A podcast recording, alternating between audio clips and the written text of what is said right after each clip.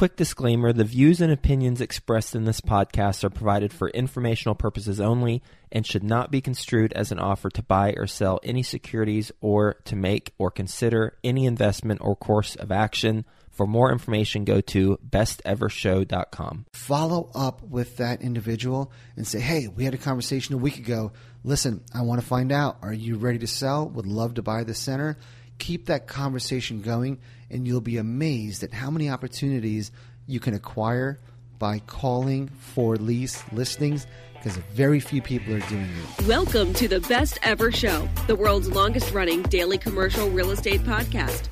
Our hosts interview commercial real estate experts every day to get you the best advice ever with none of the fluffy stuff. Hello, best ever listeners. Welcome to the best real estate investing advice ever show. I'm Ash Patel, and this is an episode of Beyond Multifamily where we discuss topics other than multifamily investing. Today, we're going to continue part two of how to invest in retail. If you did not listen to the previous episode, I urge you to go back and listen to that one first. We dove into mom and pop strip malls and how there's lower competition. There's a perception that they're very difficult to manage. We dove into how to manage them, how to find them, how to improve the value of them. Let's dive right into today's episode non anchored versus anchored strip. What is an anchor? Think about the Kroger, the Jewel, the Target, the Costco, the Walmart, Anchor, and then there's a strip mall typically right next to it. You'll also see the term shadow anchored, which means it's a pretty loose term. It's in the vicinity of the Walmart, of the Home Depot. So when you see anchor tenant, that's going to be the reason that most people go to that center. Best ever listeners, the example that I love showcasing when we talk about anchor tenants and the remaining tenants in the strip is think about a J.C. Penney with a line of stores next to it, and one of them is that hobby store, the store that you never otherwise would have gone to unless you're in the car, your wife wants to stop at J.C. Penney real quick, you refuse to go in there. Maybe you've got your kids with you, and you tell your wife you're going to go check out the hobby store that is the benefits of being next to an anchor tenant. The anchor will draw a lot of traffic to your store, and being next to an anchor tenant usually commands a much higher lease price.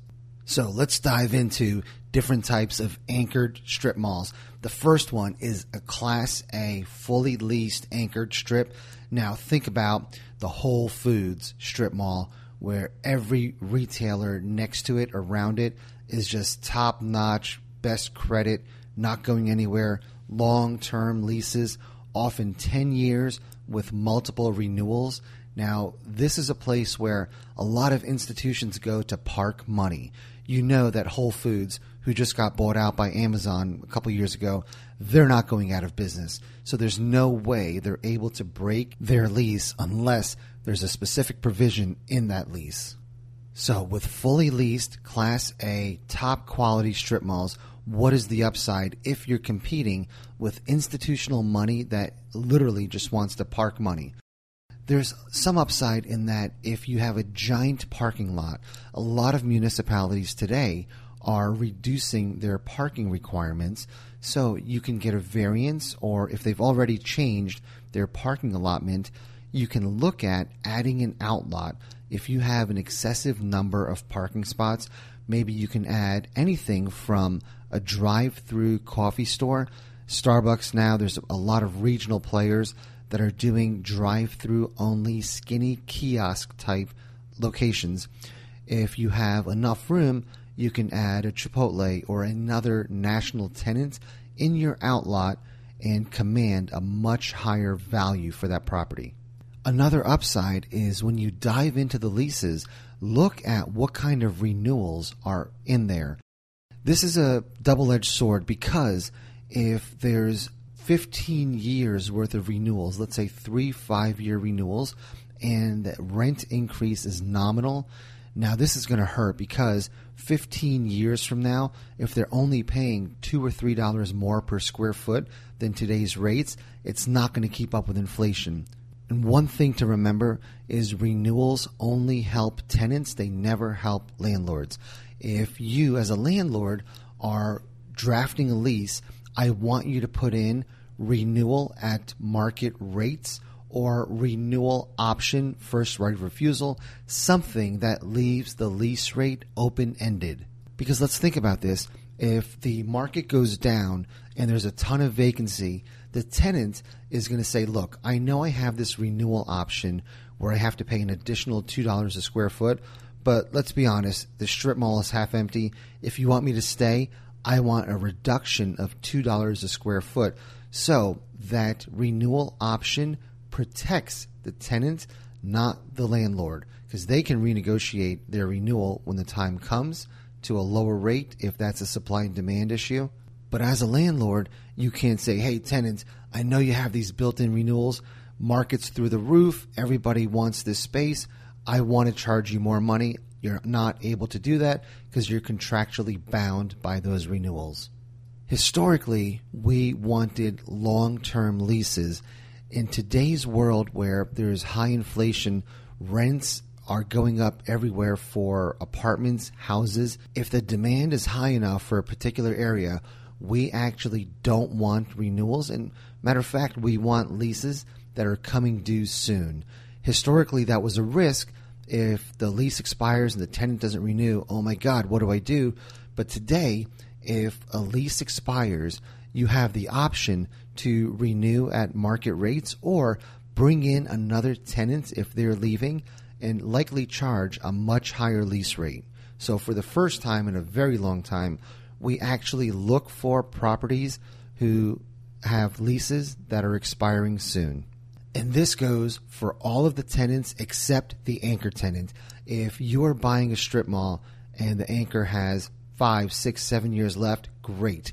If they have two years or less left, you want to do a blend and extend or somehow find a way to renew that lease or find out if they plan on renewing the lease.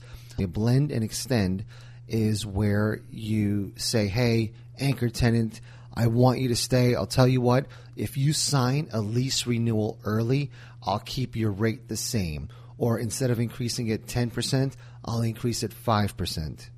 You don't want your anchor tenant to leave unless you have other anchors knocking down your door wanting that space.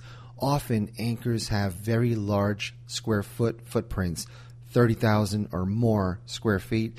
That's a tough space to find tenants today. Another way to get upside on Class A strip malls is let's say you reduced the rent for a particular tenant because they were going to do a big build out. Let's say the previous owner had a tenant that came in, they were given a very plain white box space, and the tenants put a restaurant in there. They put a hood, they put a fire suppression, they put a grease trap, they put all the plumbing in for a restaurant, and in return, the landlord had signed a long term lease at very low initial rates. Now that that lease is expiring and all of that equipment has to stay, you now have the ability to charge a lot more money for that space. And if that tenant ever leaves, you can find another tenant with a turnkey restaurant ready to go. Another way to increase Class A strip mall value is increase the quality of the tenants. So if you have great tenants, but maybe one or two mom and pops or regionals, you can call up other franchises, other corporate tenants, and say, hey, look, I've got some availability. There's a Starbucks and an Old Navy. You could be right in between them. And if you increase the quality of your tenant mix, the cap rate goes down.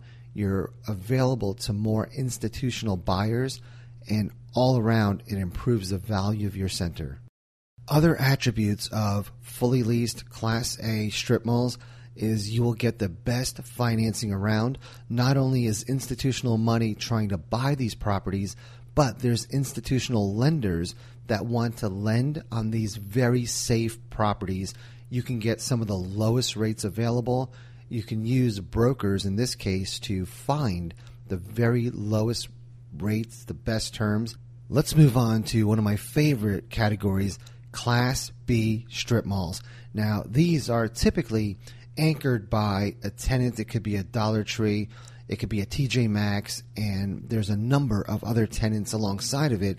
The reason I love these is there's usually a combination of national, mom and pop, and regional tenants in these centers, and the leases vary from triple net, where the tenant pays all of the insurance, taxes, maintenance pro rata on their square footage. So if you have an anchor that occupies 25% of the gross leasable area, they are now responsible for 25% of the annual taxes, insurance, and maintenance as outlined in the lease. But right next to them, you can have a mom and pop pizza shop that is just paying a gross lease. As those leases expire, you can redo them and convert them to triple net. So when you position this property for a sale, the next buyer will see, oh, wow, this is a fully leased triple net strip mall, no gross leases, easier to manage, and the finances are more predictable. These Class B strips often have some deferred maintenance. There are some roofs that are at the end of their life. Signage could be improved, lighting can be improved. A lot of HVAC units may have been band aided over the years, so you'll have to be prepared for some capex spending.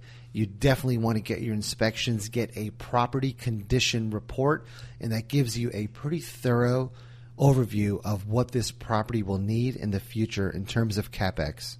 Another thing to look for when you're buying a Class B strip center is look for some vacancy. If you have a fully leased center, you're paying fully leased prices. If you have some vacancy, maybe it's been mismanaged, or maybe it's an out of state, out of town owner that this might not be their core holding, or it might not be their favorite holding that gets any attention at all, and they've just neglected it you, with a little bit of effort, maybe some help from brokers, some guerrilla marketing, you can fully lease this center and add a lot of upside to the property. One of the things you want to do in due diligence is find out what's been done to fill these vacancies. And I've literally had brokers during due diligence say, Ash, we've had so many calls for people that wanted to lease the vacancies. We just don't have time to return their calls that tells me that there's easy upside in filling the vacancies. With these Class B strip centers that might have some vacancy, you typically cannot use brokers for your lending. This is where those lender relationships come in. Remember, with the Class A, the Whole Foods strip mall, you can get a broker. You'll find the lowest, best loan in the country. With these Class B and C strips, especially if there's vacancy, your lender has to be somebody that you've done business with before, typically. That lender relationship is so important because your typical big banks are not going to finance a deal like this. They typically want fully leased properties that have been stabilized for a number of years. We'll get back to the show, but first, some sponsors I'm confident you'll find value in learning more about. When it comes to scaling your real estate business, is lack of capital holding you back? Raising private capital on demand can be a major challenge, but you can get the knowledge and tools you need to succeed when you attend Dana Cornell's four week Raise Capital Masterclass Live. After starting out with no capital or relationships, Dana has raised over $1 billion twice in the past 20 years.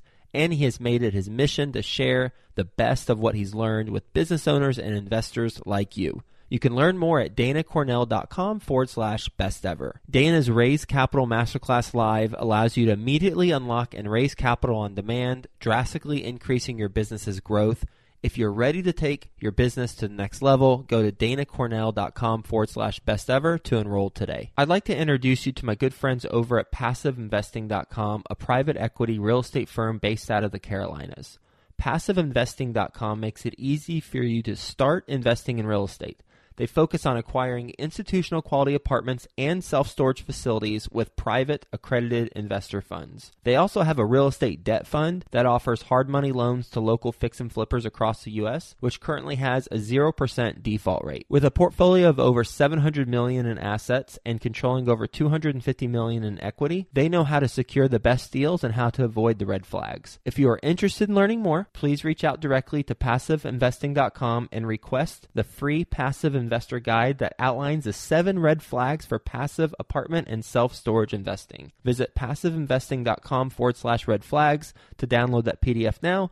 That's passiveinvesting.com forward slash red flags. So a lot of these barriers to entry, difficult in underwriting, difficult, you know, getting lending on it, difficult trying to fill leases, or at least the perception is it's difficult trying to fill vacancies.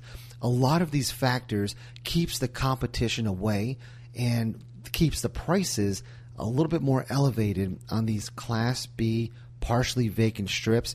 So the upside potential is massive for you. And finally, the Class C anchored strips. These are the ones that are going to have a lot of vacancy. They're going to be in rundown neighborhoods, a lot of deferred maintenance, roof leaks, signage problems, crime, people loitering. These are the ones that you have to be a little bit experienced to take on because they're often a heavy lift. You're going to want some pre existing tenant relationships. So you want a number of pre-existing relationships with some national lenders, some regional lenders, some leasing brokers. And if you buy a strip mall that's 50% vacant, you want to be confident that you're going to be able to increase some of that occupied square footage. You're going to be able to fill some of those vacancies. And often you want to do that during due diligence. A Class C strip mall that has a lot of deferred maintenance it's not uncommon to get 60 to 90 days of due diligence. And in that due diligence time, you need to go out and try to recruit tenants for this location. See what the feedback is. Again, if you have a lot of positive response to some advertisement or to some conversations you're having, you can feel more confident that you'll be able to lease up some of the vacancy if every time you approach somebody for possibly leasing space there, they have zero interest you may want to check your numbers and your confidence level. This may be a much harder deal than you anticipated. But again, just like Class C apartments, Class C neighborhoods for residential, the upside potential is probably the highest here. These properties typically cash flow the highest, and they have to market and sell them that way because there's a limited pool of buyers buying strip malls in war zones in terms of lending, it's also the most difficult property to get lending on. You need a pre existing relationship with a lender for sure, and they're typically doing you a favor by giving you a loan on these properties. And hopefully, they're confident in your ability to turn these around because you've done it before. Managing these Class C strip centers is also the most difficult. I would be very cautious in just giving something like this to a property manager and assuming they're going to do the best with it. You almost want to manage these yourself or be very close to your property manager so that all of the calls they get for broken windows, loitering, people tagging your walls, you're on top of. Because perception for these properties is very important if it's known as a declining center, a place where there's a lot of crime in the parking lot, that's a problem. If it is a place where new tenants are coming in, there's new life being brought into it, the lighting is much better, cops are patrolling, maybe you have a security vehicle there on nights and evenings, the neighborhood will know that, and now other tenants may be more apt to lease space in that center. I want to circle back, best ever listeners, to the anchored strip mall versus the non anchored strip mall. If you recall from our previous talk, we talked about mom and pop strip malls, and today we spent a lot of time talking about the anchored strip malls. The non anchored strip malls are just your typical neighborhood service strip malls that have some national tenants, maybe some mom and pop, some regional, but there's no risk of an anchor leaving. Think about that for a second. If you have, again, two years left on your 50,000 square foot Kroger Dollar Tree anchor, and they leave, you now have a giant eyesore where other tenants, as soon as they come in there to look at additional vacant space, they're going to see a giant big box with no sign on it, and they're going to think, oh my God, this is a declining strip mall. If you have an unanchored strip, there's no risk of that. It's just kind of an even flow. Tenants come and go. All of your spaces are maybe between three and 6,000 square foot. Just easy to keep rented and easy to keep cash flowing. So if you start at mom and pop strips, I would progress to the non anchored strips before you dive into the anchored strip mall. Other things to look for obviously, job growth, population growth. You want to look at traffic counts. Make sure there's adequate traffic relative to other centers so that your tenants have a good base to pull from. Adequate parking is very important. I can't tell you how many properties I've had over the years where beautiful buildings, beautiful location, incredible 50,000 cars per day traffic count, and I get some national tenants coming to look at the space only to find out we have 13 parking spots. Or I had a 15,000 square foot building with 24 parking spots. You have such a small pool of potential tenants, so you need a very low volume, high occupancy tenant like a furniture store. Somebody that just needs a ton of space but doesn't require a ton of foot traffic. Very, very difficult. I keep telling myself no more properties that don't have adequate parking. And somehow I keep getting sucked back into those. Anyway, so adequate parking will just make your life so much easier. And the ease of entry and exit into the center, I can't tell you how overlooked this is. We looked at some strip malls in New Jersey where they had everything going for it great tenants, traffic count was there, population was there, household income was there. But when you get on Google Maps and do an aerial view, you don't understand how to get into this property. You've got to take a couple different exits, make a couple different weird turns, almost go through some neighborhoods to get into them. And if it's that difficult to get into, people are just not going to do it. I've literally had properties that you can see from very busy highways, but it's just very difficult to figure out how to get in there. And today, people just are not going to take the time to do that. Signalized intersections are great. Believe it or not, as the population ages, a lot of elderly people will not make a left turn unless there's a signal there. I had a friend of mine who had a breakfast spot in a strip mall in a nice, beautiful town, a lot of old money there and the strip mall across the street wanted to lure him in. They said, "Hey, we'll give you six months of free rent. We'll build you an outdoor patio." The problem is, if people were coming from the opposite direction, they would have to make a left turn using a center turn lane and no signalized intersection. So his older clientele just isn't going to do it. So keep that in mind. Sometimes older populations won't make left turns unless there's a signalized intersection. But just in general, having a signalized intersection makes it so much easier for people to go into your center. You also want to look for lack of competition or lack of buildable land nearby. If you buy a strip mall that is 5, 10, 15, 20 years old and there's a ton of vacant land all around you, where they can build a new shiny strip mall and lure all of your tenants away, that is a risk.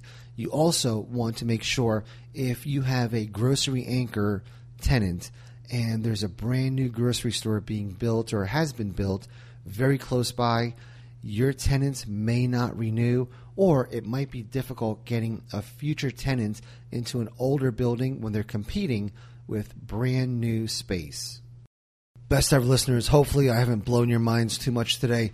I'm trying to add value and trying to get you to look at other asset classes. Finally, we'll dive into how do you find these class A, B, C anchored or unanchored strip malls. This one is a little bit easier to find than mom and pop strip malls. You can rely on brokers for this. Even some of the national listing services, Crexi, LoopNet, they'll be on there. Direct marketing, a little bit more difficult And again, look at for lease listings. When you find somebody that is posting a for lease ad, they have some kind of pain point that they need filled. So if you call them up and say, calling to inquire about this space, tell me about it, what's your story, how long have you owned it, build that rapport, and then go in for the kill and say, look, I'd love to buy this center. They're going to be taken back. Again, whether you're talking to a broker, a property manager, or the owner, they're going to say, this is not for sale, it's for lease because you've now just blown their mind. So, what you need to do is plant that seed, let them know you'll follow up. They're going to go home and think about it that evening. And I've done this where I thought, this is stupid. I'm not selling this, I'm leasing it. And then the wheels start turning, and you think, you know what? Why not sell this? Cash out, I've got enough equity, or it's a property I don't want to deal with, it's a pain, whatever. Follow up with that individual and say, hey, we had a conversation a week ago. Listen, I want to find out. Are you ready to sell? Would love to buy the center. Keep that conversation going, and you'll be amazed at how many opportunities you can acquire by calling for lease listings because very few people are doing it. Best ever listeners, thank you so much for joining me today. I hope I was able to inspire some of you to look at retail properties. Even if you don't want to dive in, it doesn't hurt to get on Crexi, look at some of the properties that are available, and a lot of them have a due diligence vault where you can download all of their financials. You can look at all of the leases and start looking at what commercial leases look like. Look at a commercial pro forma. Look at what rent bumps will add to your NOI in future years.